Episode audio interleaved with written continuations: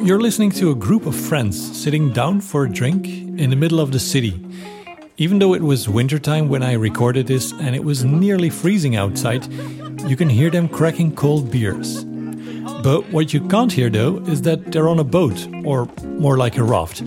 That's because the raft has a totally silent electric motor and it is 100% solar powered. It was created by this man.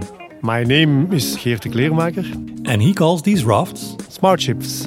smart ships. But while taking tourists on a sustainable water trip around the city certainly is fun, his ambitions reach much further. Different companies are calling me and asking, can you build something for transportation of goods? Like packages or uh, deliveries, whatsoever, uh, with an engine without any noise, without any CO2, without any dust. Yeah, the future is water.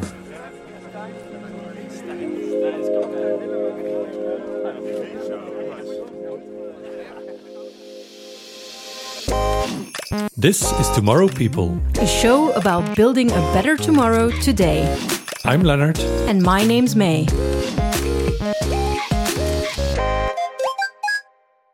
Historically, we built a lot of cities close to rivers, lakes, and seas. That's because the water provided us with transport, trade, food, drinkable water, power generation, waste disposal, and much more. Over time, though, we've started treating the water poorly, so rivers quickly turned into sewers. In the late 19th century, many waterways, because of that, were boxed in and enclosed and subsequently neglected. The land was heavily built upon, paved with roads and parking spaces. We turned our backs on the rivers that we had once relied upon for our prosperity. Since the 70s and 80s, however, we've come to rediscover our blue space. That's the urban design term often used for our collective waterways, lakes, and ponds. Several cities started opening up previously covered streams in a process called daylighting. European cities like Zurich, Milan, Oslo, Madrid, and many, many more. Scientists have long figured out the many benefits of blue space. There's the obvious improvement in biodiversity, it provides cooling to mitigate the urban heat island effect. It creates space and views, which in turn have proven positive effects on health and well being. But there are more reasons. That's why in today's episode we bring three stories of people working with water in an effort to make their cities better. So, back to the smart ships of Geert Dekleermaeker. Before getting into boating, he made a career as an entrepreneur. I worked indeed 15 years for a construction company. I was a bit, I, I didn't have a burnout, but I was, I was fed up being entrepreneur. Uh, I thought, okay, I will build some ships, enjoy my life, uh, meet nice people, and uh, seize the day. But but before he knew it, he was turning his hobby into a business again. First, he started with a B&B. It was just a side idea, in fact. I'm fond of ships. I, I love sailing.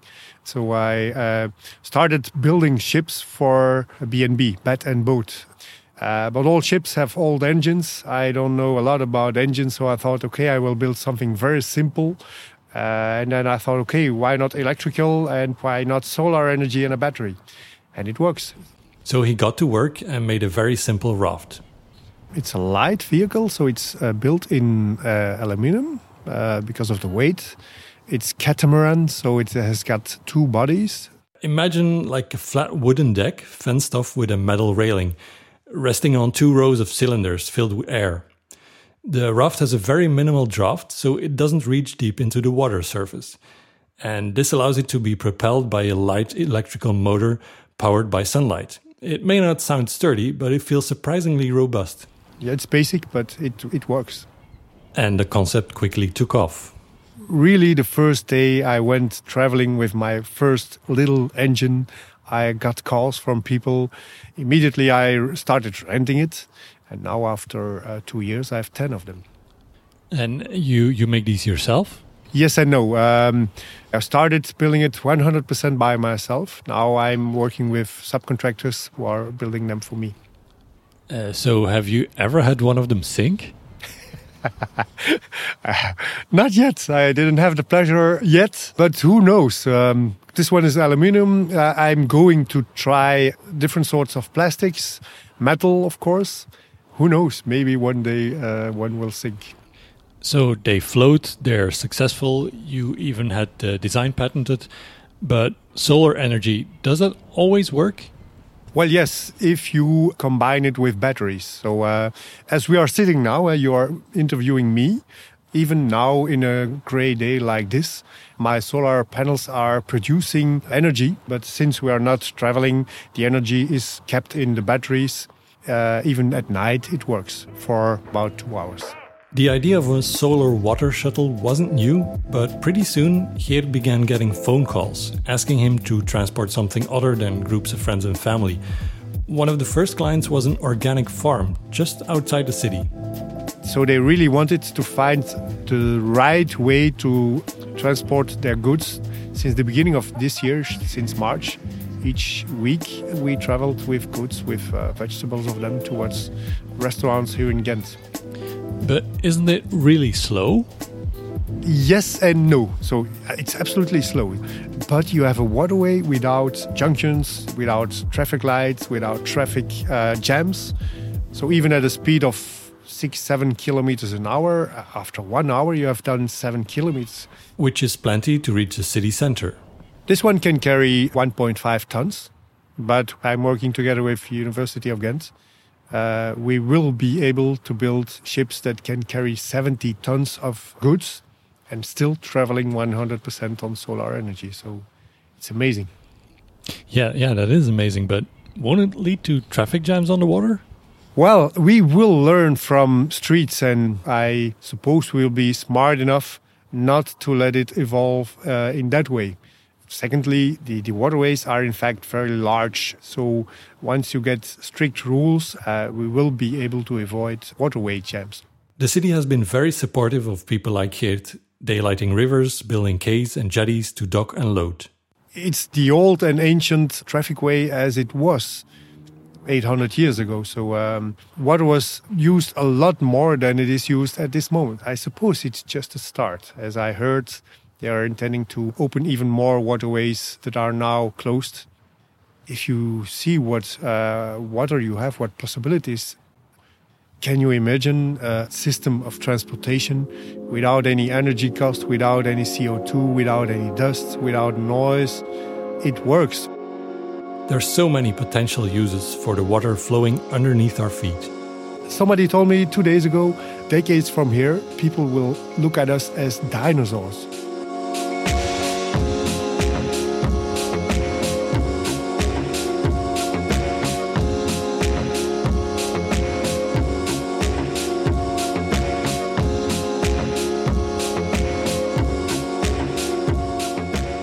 And when summer's in town, what's nicer than a cool, refreshing dip?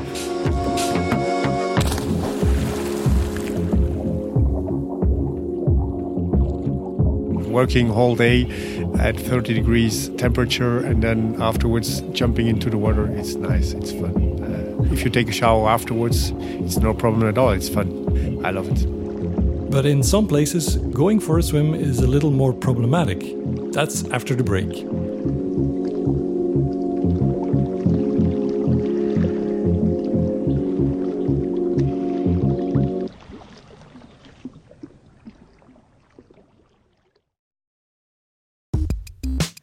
You're sitting in a train or doing dishes or you're out for a run and you're listening to Tomorrow People, this very podcast, and you're wondering about something we mentioned. You have this burning question in mind. Well, we've received a few of these questions already, so we decided to do a little Q&A at the end of this season. Send us your questions, whether they are for us or for any of our past guests, and we'll see if we can get you an answer. You can email us or message us on Instagram, Twitter, or Facebook, however you like.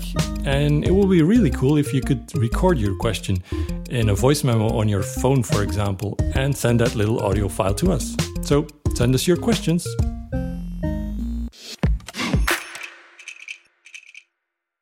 It's springtime, summer's coming, and what's better than taking a dip on a hot day? Ponds, beach, canals, pools, harbor fronts, there's something in every city. Well, except the capital of the European Union.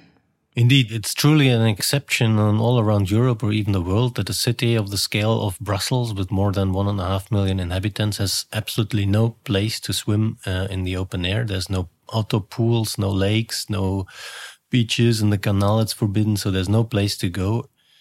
We think outdoor swimming is something essential for the for the living quality of a, of a city certainly of a scale of, of brussels. This is paul. I'm paul steinbrück. He's a german living in brussels for a decade now and the coordinator of the non-profit organization pool is cool. With a team of about 10 other volunteers they're on a mission to make open air swimming a reality in brussels Pool is Cool came into existence in 2014, a year with a very hot summer when suddenly several people here in Brussels, independent of each other, raised the questions to themselves, where can we go for a swim? And the answer was nowhere. And in fact, there have been outdoor swimming pools in Brussels in the past. There were in total four of them. But maybe also contrary to, to most outdoor swimming pools in other cities, the pools in Brussels were all private initiatives and the land was eventually sold to make way for more lucrative housing projects. But swimming in canals and lakes, isn't that a question of safety? Well, it's simply legally forbidden. So in the regulations for parks, which then also is, is applicable for, for the lakes in the parks, for example, or for the canal, it's simply forbidden. Yes, in the case of the canal, it's understandable. Both the water quality is uncertain, but also there are big ships uh, passing in the canal, so it is indeed a question of, of, of safety. On the other hand, in the in the lakes, it's more a question of not knowing, in the sense that there's simply no data about the water quality at the moment, and uh, so indeed, it's legally not possible um, at the moment to swim outdoors in Brussels. And that is where Pool is Cool comes in. The approach is multifaceted. A big part of our work is researching reference examples, technical solutions, financial and, and spatial models, how to realize outdoor swimming in Brussels.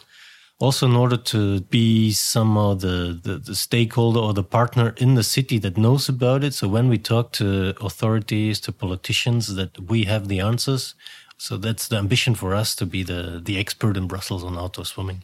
Next is debate. It's very important that we publish, that we share this this knowledge and discuss it with the people in order to to to shape also the public opinion. And finally, the most public part of their activities, events and projects. One of their most remarkable was the super dry pool.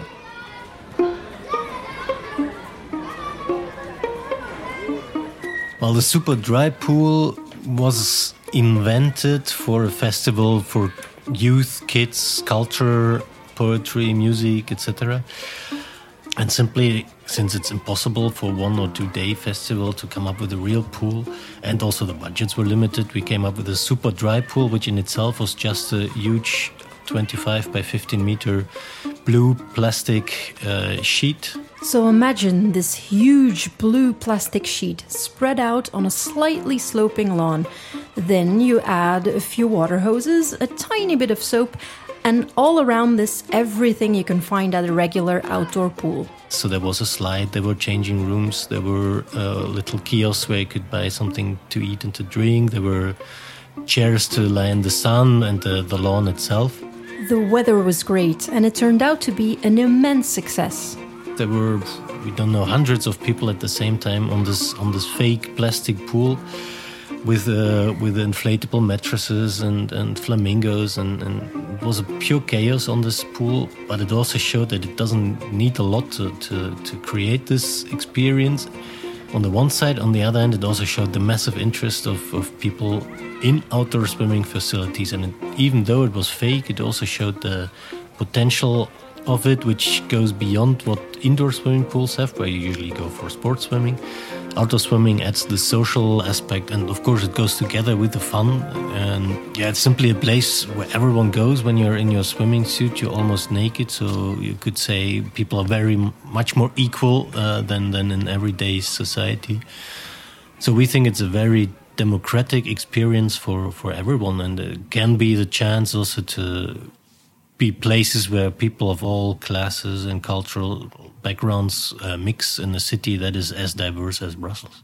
If you take a quick look around in other big cities, you'll find plenty of places with a healthy outdoor swimming community. Paris makes big efforts. Basically, all cities in Germany, in Scandinavia, you have even in London, you have it. So you could almost look at all bigger cities uh, or also smaller cities in, in Europe because they see that swimming in the in the city in the urban fabric and in the water that is existing is also a proof that the water quality is good so it's a very a very visible sign that the efforts a city does to improve the water quality are successful. One clear example of a thriving swimming community in clean waters is Copenhagen. There are several harbor baths, open air swimming pools, and beaches in the city. They're free and open 24 7 in the summer months. Leonard, weren't you there last year? Uh, I was indeed. Let me take you there.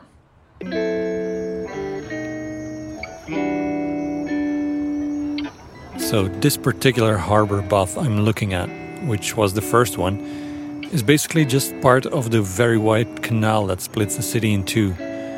The baths are separated by a floating wooden structure.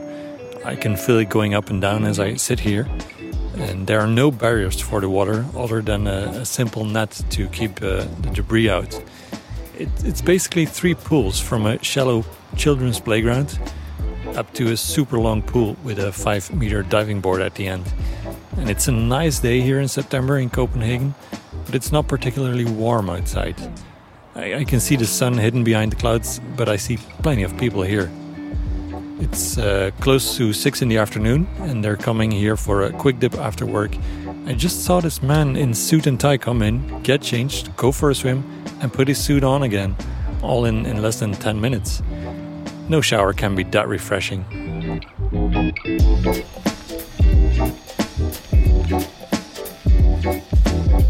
To find out how all of this came to be, I met with Morten Kabell. Well, my name is Morten Kabell, and for the last four years, I was responsible for planning, transport, architecture, climate, environment, and so on. He was a member of the city council for 20 years, which put him right in the front row seat. Well, Copenhagen decided uh, in mid 80s that the harbor needed to be clean, that we actually wanted a, a, sewage system that was really functioning, and of course wanted uh, water treatment plants that were uh, really up to date, that were state of the art. The result was through a lot of investment, of course, and a lot of work, that today Copenhagen has a harbor where you can swim, where you can actually go fish uh, in a couple of years' time, uh, local groups even talk about having oysters from the uh, harbor of Copenhagen. Did you ever get any like opposition about spending tax dollars on initiatives like these? Not really, actually. In city council, I think most, if not all parties, had the understanding that Copenhagen needed to move in the direction of being a clean city. And the money that is being saved here was often spent via the utility companies. So you can say it's our water bills that has paid for it.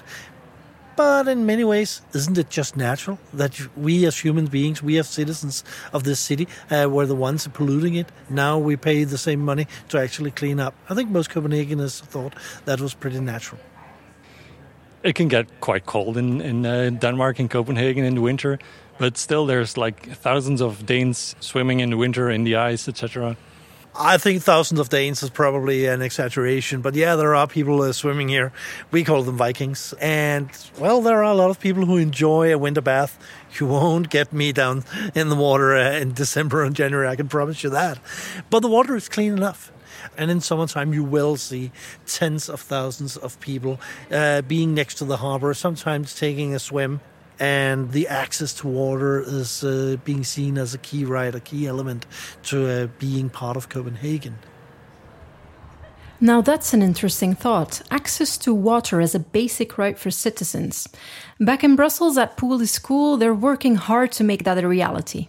If you want to swim in summer, you have to work on it in winter. So, actually, now it's the most busy time of the year in terms of preparations, and all this happens a bit behind the screen, so it's uh, not so visible maybe to the public. But uh, we are now in talks with a lot of authorities. We're planning projects for next spring and next summer That work is about to pay off, as the new city council in Brussels has since proclaimed that they're officially working on a public outdoor swimming pool.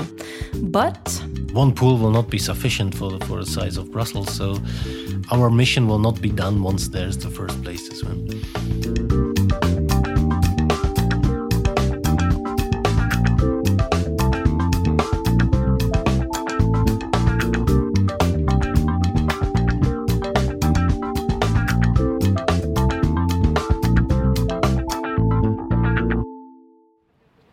Our final story today brings us to Rotterdam again, in the Netherlands. On a sunny afternoon in February, we drove up there to see Anne Witteveen. Hi, Hey. Anna. She's an urban designer, or A water worker, as I would like to call myself. we met on a large square called Benthemplein, not far from the central station. About six, seven years ago, it looked just like a lot of big city squares. There was just 100% pavement. Nothing but concrete tiles. It was an enormous surface, and they wanted to do something different with it. And not just for the sake of it, but because they actually had to. You see, large parts of the Netherlands lie below sea level, so they've always had a very close relationship to water and a long history of dealing with rising rivers. As recently as 1995, they had to evacuate a quarter million people because of floods. To make matters worse, the effects of climate change are starting to manifest here as well. Scientists are predicting more and more long periods of drought, interrupted by severe cloudbursts. Water came from three sides the sea, the river, and groundwater. And now we have this massive amount of rainwater. And our whole system is based on pumping. It means that we create bathtubs with dikes around it. So there's no natural system anymore to get rid of the water. So you have to deal with it instead of trying to fight against it. Now, when dealing with cloudbursts, you may be talking about thousands or even millions of liters of water suddenly dropping from the sky. Our natural landscapes are equipped to deal with those volumes. In fact, the rain largely shapes the valleys and hills that make up our topography. But in cities, which are essentially made up of hard, impervious surfaces, we treat rain just like wastewater. It is disposed of as quickly as possible through a dense sewer system. But those sewers are not built for extremes and they're often choking. The tiniest obstruction can result in floods and inundated streets. we are more and more aware that the system we made with paved surfaces and uh, the sewer system that makes sure that all the water goes away, it's not capable to deal with that amount of peak showers. So then we have two options. A, we can simply make the sewer capacity five times as large. But that requires basically rebuilding the entire sewer network and would be prohibitively expensive. Or B, we can avoid hard surfaces and slow down the water, letting it infiltrate into the ground at its own pace. A city should be a sponge, not a bathtub. Now, that's exactly what landscape architects and city planners are increasingly working towards. They use different fancy terms for it the sponge city concept, like you mentioned earlier, water sensitive urban design, sustainable drainage system, low impact development. It basically all boils down to the same principles daylighting rivers, expanding parks, installing green roofs, and rainwater tanks for domestic use all great flood protection measures. But here on the Benthemplein Square in Rotterdam, they were thinking even further. So, what can we do with the water from the roofs? Can we not put it directly into the sewer? Can we at least slow it down? And that's what they designed a water square based on three basins. And it contains in total a storage of 1700 cubic meters of water. That's a lot. That's a 1.7 million liter water buffer. Whoa. So when it starts raining, an intricate system kicks into gear. Here's how it works. Water from the buildings surrounding it is collected in rain pipes and goes through the two shallow basins. And from there, the first hour pumps pump the water to the sewer because you have garbage, filth that's collecting with this water. Then after an hour, the pump stops, and then the basins fill with clean rainwater. And the large one It's two and a half meters deep. It all comes together here. Instead of washing straight down the gutter, the overflow of rain is collected in a cascade of open air holding basins, filling the square with water. It's a wonderful piece of engineering made out of connected pipes, gutters, and pools. Yeah, I'm, I'm just looking at your pictures here and it does look pretty neat. Uh, let me post them on our website. In the end, all the water goes to the sewer and to the surface water, but you can delay it. You can give the sewer system time to lose the water. The water is also retained by lots of plants and trees, because the beautiful thing about this water square is that it's still a great public space when it's not raining. It's a playground, it's a meeting area. There's also a basketball court, skateboard ramps, and rails. But keep in mind that this water buffering function is not hidden at all. The open gutters are shiny and oversized. The basins are painted in vivid blue and green colors. This was a very deliberate choice. We also have the systems where we put it underground. But by using it here on this square, that you can see what the system does and what water does, that was the whole point of making people more aware of what rainwater is and what it can do and about how much it is. Because we don't have a clue. Since its inauguration in 2013, a few other squares have been designed along this concept, but it's still a pretty unique thing, even globally. One reason could be its scale. The Water Square Benthemplein is one of the examples that we're worldwide famous for. It's really a big project. It was a very long process, took more than seven years to complete this. And so it's not really feasible in every context. Anne Witteveen is working with smaller projects, essentially with the same goals, but without the monumental scope. We don't have the space everywhere in the city that this uh, water square needs. The whole method behind it, that is totally custom made. Where the water comes from, how the system works. The idea behind it can be multiplied.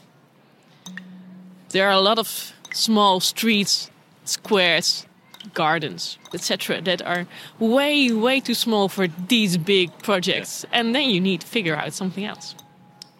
Let's go have a look at those, right? Yes. After a 20 minute walk, we arrived in a more residential part of Rotterdam. Well, here we are in the neighborhood Oude Westen, Akkelijstraat. We were looking at a very short street that was just redone. It used to be paved from wall to wall with only a handful of small trees. So what we did is we used the desire of the inhabitants to make their street more green and to have a kind of front yards. Together with the city, they drew up plans for large permeable green zones in between the front doors. The inhabitants even financed part of the project and will be responsible for their share of maintenance too. And from this spring on, the whole street will be a lot greener and a much better buffer for excess rainfall.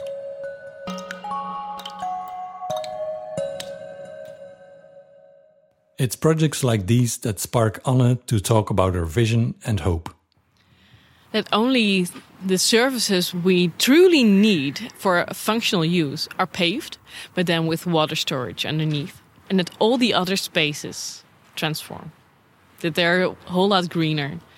That there is a total cycle of using rainwater We've long lived with the illusion that smart inventions and new technologies would solve our water problems, and that we didn't have to adapt our infrastructure and way of life. Today, though, it's clear that we need to give water a place within our urban areas. We cannot just ignore it away. So, whether it's transportation, recreation, flood protection, or any other benefit, Blue Space needs a place in our cities. We see ourselves as a, as a leading city. We just started so much more needs to be done. We can only make it work when everything and everyone, every service is joining.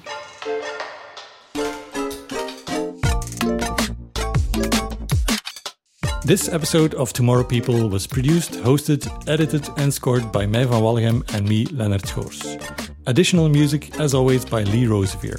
Thanks to our guests, Geert Kleermaker, Paul Steinbrück, Morten Kabell, and Anne Witteveen. Additional thanks to Timo Stevens. If you want to prompt your city to improve outdoor swimming facilities and water quality, you can participate in the Big Jump. Every year in July, thousands of people jump into lakes and rivers in order to urge authorities to protect and restore Europe's freshwater systems. So, mark Sunday, July 14th in your calendar. You can find a link to their website and many other interesting links and pictures on our website at tomorrowpeople.today. In the next episode, we'll go searching for what makes us European.